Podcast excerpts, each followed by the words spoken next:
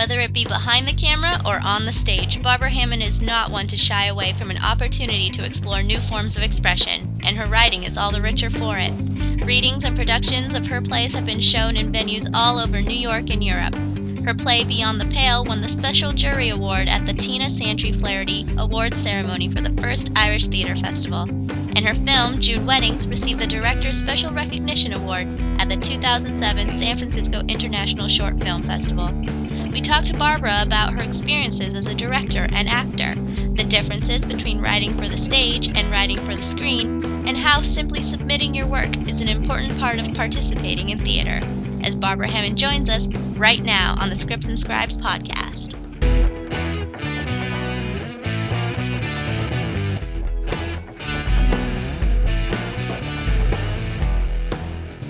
Welcome to the Scripts and Scribes podcast. I'm your host, Karina Farah, and today I'm joined by playwright Barbara Hammond. Hi, Barbara. Hi, Karina. Thank you so much for being here. Thanks for having me. Um, so I just wanted to ask you. I mean, you're a professional playwright. You've written many plays, and I just wanted to know how did you get your start? When was that moment of I am now officially a playwright? well, I have a I had a funny thing happen to me um, after I wrote and directed a play called Paper Tigers. Um, one of the actors in the play uh, had come into some money and we struck a deal where we met down at Cafe Gitane in Soho every Friday. And every Friday I would hand her 10 pages, and every Friday she would hand me a $100. and I wrote a play for her.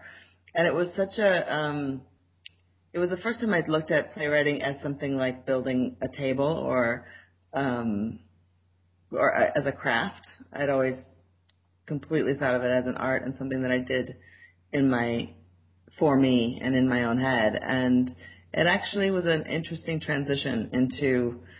I, I don't recommend it, except for that it it really changed my point of view about who I was writing for, um, and that because it wasn't coming from my personal experience. The the topic of the play was something she chose, and uh, over the years it actually morphed into the play Summerland, um, but I never would have written a play about that subject um, if I hadn't uh, if I hadn't met her, and I never would have started to write as quickly as I did if I wasn't getting cash for it.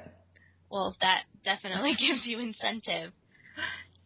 Um, wow. So how wait? How did you get in contact with her, or how did this setup even start? That that that came about after she was in. She was cast. She was a Belgian actress, and she was cast in the role of the, a French uh, girlfriend of one of the characters in Paper Tigers. Oh. Uh, so I had been working with her for a few months when I directed that play. But that I would say Paper Tigers was my first um, professional production. Production, and I I wound up directing that by default. Really, I had um, I didn't really know what a director did and I had cast the play, and I guess that's the job of a director, mm-hmm. and um, felt that I was the best person to guide the play to production, which I understood was another thing that a director should do. And the one thing I thought was uh, completely beyond me was how to move the actors around the stage. Right. That seemed to me to be the one thing the direct that I knew the directors were supposed to do that I did not know how to do. Um, but what I discovered it was there was a, a lot of uh, a lot of testosterone running around that set because it was was a four four guys um, who were two brothers, a father, and a best friend. They were and they when we were in rehearsal one day, the the guy checking us into the rehearsal studio looked at them all walking into the room and looked at me and he said, "Just remember that actors are just children with very long legs." and I think that was that was one of my first rehearsals, and I just wasn't intimidated by the process at all once it once it began, and I found, especially found that I was right that casting really is, or that, and maybe Woody Allen said it, that casting is 90% of directing. Um, and I had an amazing cast for that play. That's amazing. Oh, can you tell me a little bit about what the play is about? Yes, the play uh, is about a young woman who had run away from home, married young, and had just left her husband at the age of about 25, and had called everyone in her family to get together. Uh, all these people who hadn't seen each other in quite a while, um, in a in a cottage in Wisconsin, and the play is, is about their their reunion and interaction, and the discovery of how the past catches up with you. Directing it, did it affect you as a writer in any way? Did it make you see things that maybe you wouldn't have noticed being just, you know, behind the writing, but now that you had to bring it oh, to life? Absolutely, because it made uh, it made everything seem possible. When you start to work with actors on a stage and remember that plays are are these living objects, then when you're sitting down to write, you're not thinking about the words on paper, you're thinking about the staging and the delivery of your lines, um, which I think I wouldn't have in my bones the way I do now because of having directed my own work and, and other people's work. And you actually have kind of played many roles um, in theater. You've you've written and you've directed, and you also acted at one point. Um, how was that experience, and how how did that come about? that's, that's right. That was uh, I fell into that when I first uh, started meeting people as a writer. I got involved with a group called Ensemble Studio Theater, um, and I did a lab workshop upstate during one summer and they insisted that all the writers act and direct, all the actors had to write and direct, and all the directors had to act and write. So everyone had to get a taste of the other pieces of the the theater, and it was one of the smartest things. I was a lot of writers in particular are very resistant to that, um, but I think it was a wonderful idea. It was a, a man named Curt Dempster who's passed away now, who was in charge of Ensemble Studio Theater, and it was his idea that that was uh, an important part of becoming a person of the theater. Um, so that is how I uh, initially started, and then I did not audition, but I was cast in a couple of plays that friends were doing, and really enjoyed it very much, and then was cast as Yelena in uh, a Russian production of uh, Uncle Vanya. And the difference between acting in a play by a great writer and acting in a play by a decent writer is enormous. It's like the difference between like playing checkers and playing chess. And I discovered that it wasn't necessarily easier at all to play a role that was a brilliant role. It was um, much more satisfying, but much more difficult and demanding.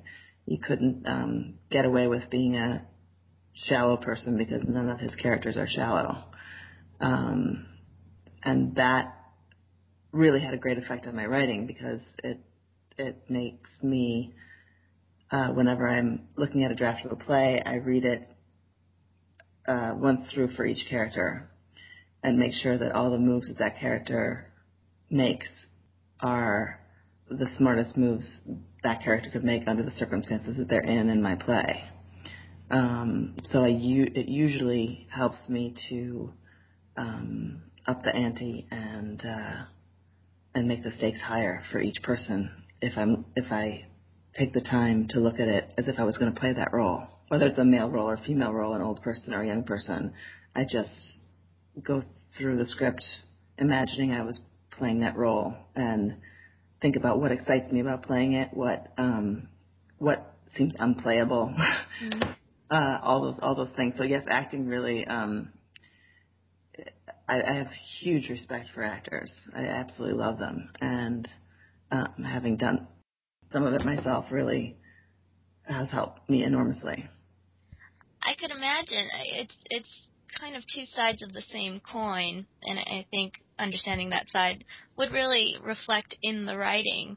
Um, and you were saying about writing characters that are maybe a little bit meatier um, for the actor. Yeah. And uh, I was lucky enough to see your play um, at the New Dramatists reading, and uh, your female characters really have a lot of substance, which um, I mean, it's kind of been said a lot that female characters tend to not be, you know, maybe as fun to play or as meaty as maybe some of the male characters that are written um, right. for the most part.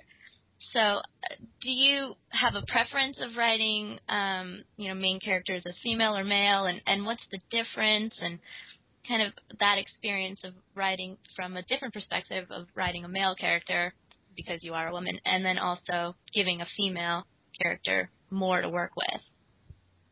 That's a very good question. You know, it's something that I'm still that I haven't really examined. I just do it, and I'm I'm starting to examine it more. But I do think that it's uh, I I don't set out to write about men or women. I I the story comes to me and I start to write it, and then whoever happens to populate it are the characters that I have. So it's never intentional, you know, uh, on my part. Um, I don't I don't pre pre decide right. what I'm what I'm going to write about.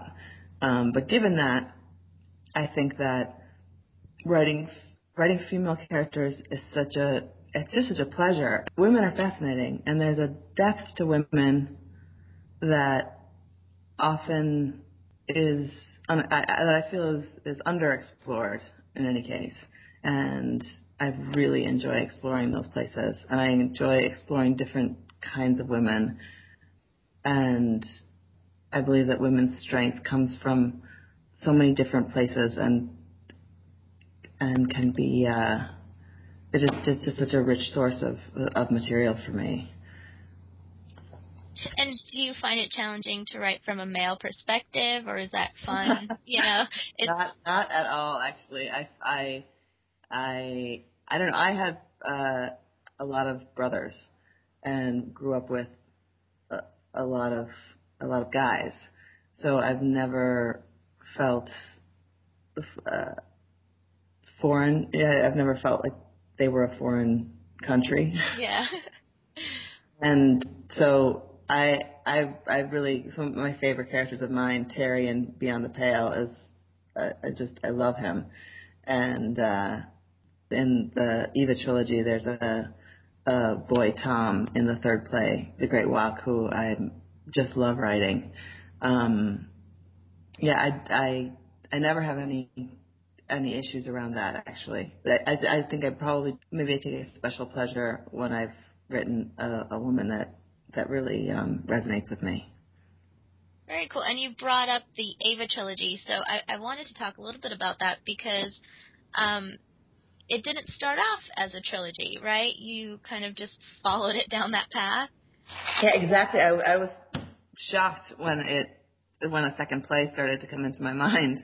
Um, I I wrote the play Eva the Chaste, and um, it's a monologue play, which also I had never written a play that is one character, uh, stream of consciousness monologue, and it was um, it was so effective and so exciting and so complete on its own, and that character in the play refers to a number of other characters who you also get a taste of but don't get to know very well.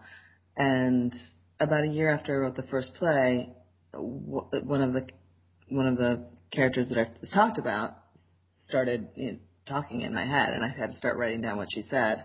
And the second play became this four character um, four character play that was completely different in how it approached the same subject that the first play um, covered. And what I decided was that I could, with the trilogy, I could, the first play examine something from inside a woman's mind and her heart. And the second play takes the same subject and it's all external. It's all what other people think of her. It's all um, conjecture. And Judgment. And then the third play uh, takes place 30 years later and uh, explores connection and love. And and through the three plays, I think I've created a portrait of a human being. Wow, that that sounds incredible and uh, very different. I um I don't think I even know of any anyone who's done that before. I, I don't know how it came about, and in fact, uh, the the um, the director that I work with an awful lot, that I've worked on a workshop of this with at New Dramatist over the summer.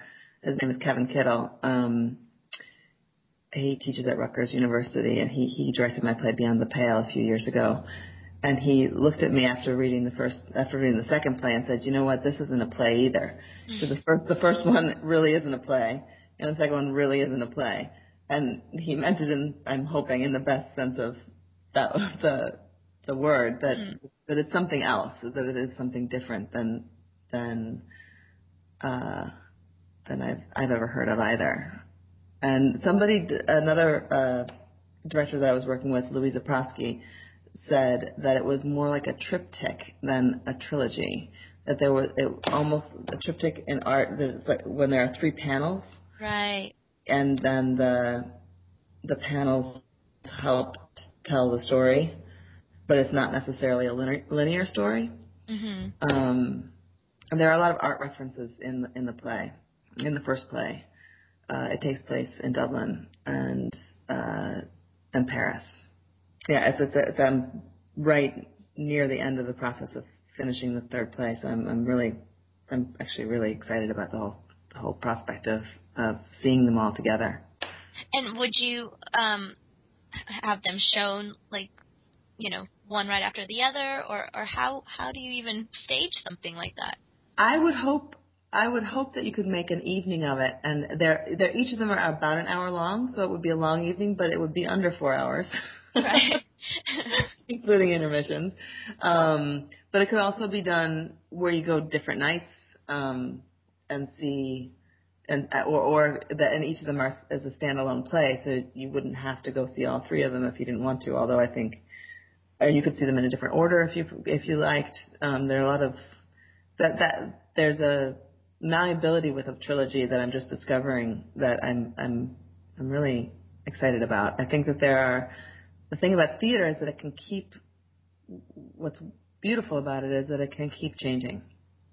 That the the written word on the page is the blueprint and that it can be done a different way today and it can be done a different way a hundred years from now and, and you know, Shakespeare certainly in the Western world shows that all the time that they can take a uh, take these words and mash it all up, and it still has great resonance and meaning for the human spirit.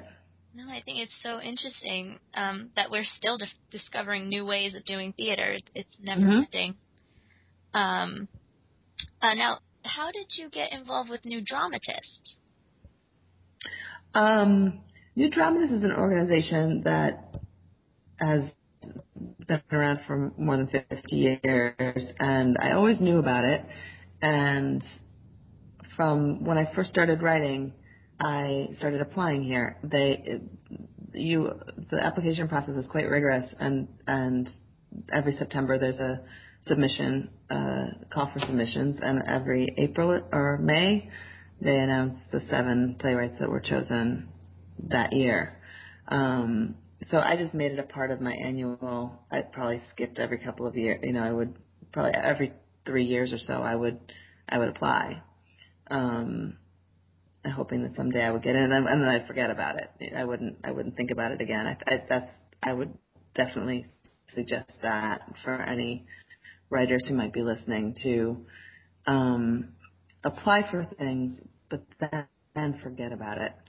Um, look at that as part of your job as a writer is to apply for apply for things even if you're not quite ready to apply, um, because it, it's, a, it's a good way to have a deadline for yourself for one thing, and it's a good way to start to feel part of the process of of the, the system wherein plays get read, and the people who are judges or on committees um, of any of the awards that are available, like through the Dramatists Guild um, listings, uh, are all theater professionals. So the more theater professionals you have reading your work, the better. And you may never hear back from them. You may never know where you stood amongst all the people that applied. But if you do that year after year, you are participating in in theater, and and you may you may well receive an award, but you also are just involved in in the process. And as you get better, um, you will people will remember your name perhaps. Um, you just you just really don't know, and I think it's it's well worth participating. I agree completely. Uh, now, switching gears just a little bit, you actually um, did some screenwriting. Yeah. And I was wondering, what was your experience, you know, switching from stage to screen and, and what that does to the writing? Because um, they're very different. Yeah, they really are. And I think a lot of people, the first thing they think of is that the difference is that film is such a visual medium and uh, playwriting is such a, a, a word-based medium. But what what I found one of the bigger differences is that film is atmospheric, and uh, and with theater you have to work hard to create an atmosphere, and with film you're trying to capture an atmosphere that actually exists in the world. Um, and there's something very freeing about that, about being able to uh, not create uh, a river and a house on the river and the people going by in their canoes, but you can actually uh, film that. You don't have to. You don't have to imagine it, um, and it it fills in a lot of the the the gaps that then don't require a lot of language. Um, and I find that not resisting that is a great way to to move forward with screen, screenwriting. And does it change the dialogue very much? Yes, because there's there's so much that is said in close up. You know that mm-hmm. just seeing somebody's face, that watching their mouths move isn't necessary. It's almost like when in the silent films. Um, think about how little dialogue were between in those in those frames between the picture, you had to say a lot with a little. And I think the fact that film started as a silent medium has made film what it is. And I think you actually can't, don't have to be afraid of making a talky film either. I don't think that, you know, there are all these rules about saying you can't make a film with a lot of dialogue, but there are many successful, amazing films that are full of dialogue. Um, and it just depends on the sto- the story. It's something you can do without more in film than than in theater, but it's not something that you have to do without. So I, I like I like playing with the boundaries between them. I I made a I wrote and directed a film version of a one act play of mine, uh, June Weddings, and when I did that, I really learned a lot because there were there the only thing I did that was different from the actual play version is that I I cut a major speech from the from the play. Um, That's difficult to do. Was, it was, it was, yeah, it was difficult, and I felt like the whole that whole speech was still in there without a word of it being in there because of the the actor Tom Noonan who played uh, RJ. He just it was it was in his face, and you didn't need to hear everything that he said in the speech. Um, it would have been redundant, and it was such a.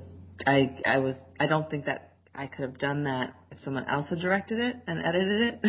Right. um, I mean, I, I had a, an editor, but we worked very closely together, and editing in film is like uh, doing another draft as a writer. So I, I can't imagine making a film without being incredibly involved in the editing process. So I guess with with film, there's just all these uh, all these different elements that are that are very uh, engaging to me, and I, I, I like working collaborative, collaboratively. I really like being in charge. Yeah. doing it doing it my way, but I also really appreciate and uh, and enjoy working with um, experts, all the different uh, the categories that that that need to be just accomplished to get a film made. And theater theater is the same, but theater theater you can do without all those things. Film you really can't. Right. And do you think you'll you'll venture into screenwriting again? Yes, definitely. Really? Def- I I I'd like to make another film. Actually, I'd like to direct.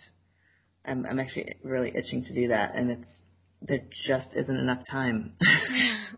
well, there never is, right, for everything. I've I've uh, always trying to reprioritize and and get get as much done as I can, but um, that I would absolutely love to make another film.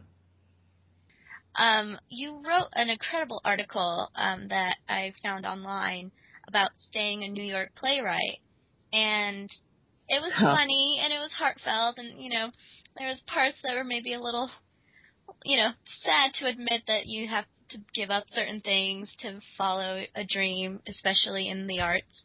Um, can you just talk mm-hmm. a bit about that article, how that came about, and maybe things that you've had to give up on or things that you've learned about yourself through the process of following a passion? Yeah, I um I think you know when you say when you give up on something that means if you've given up something if you notice that you've given it up. But if you haven't noticed it, you probably really didn't need it in the first place. And I don't think I ever consciously gave up anything to be a writer, although I always put it first in my mind. So I look back and see some different things that I gave up. Um, the biggest one being safety. I think I gave up having a safer life. And I don't think, I think it'd be hard to be an artist and live safely. And by that I don't mean, I don't mean money. I know that the article referred to that a lot, but um, I mean, and you can have a great home and a great family, and if you're living safely, you're probably not exploring what it is to be you. And I think that artists can't get away with coasting um, on their own without examining themselves.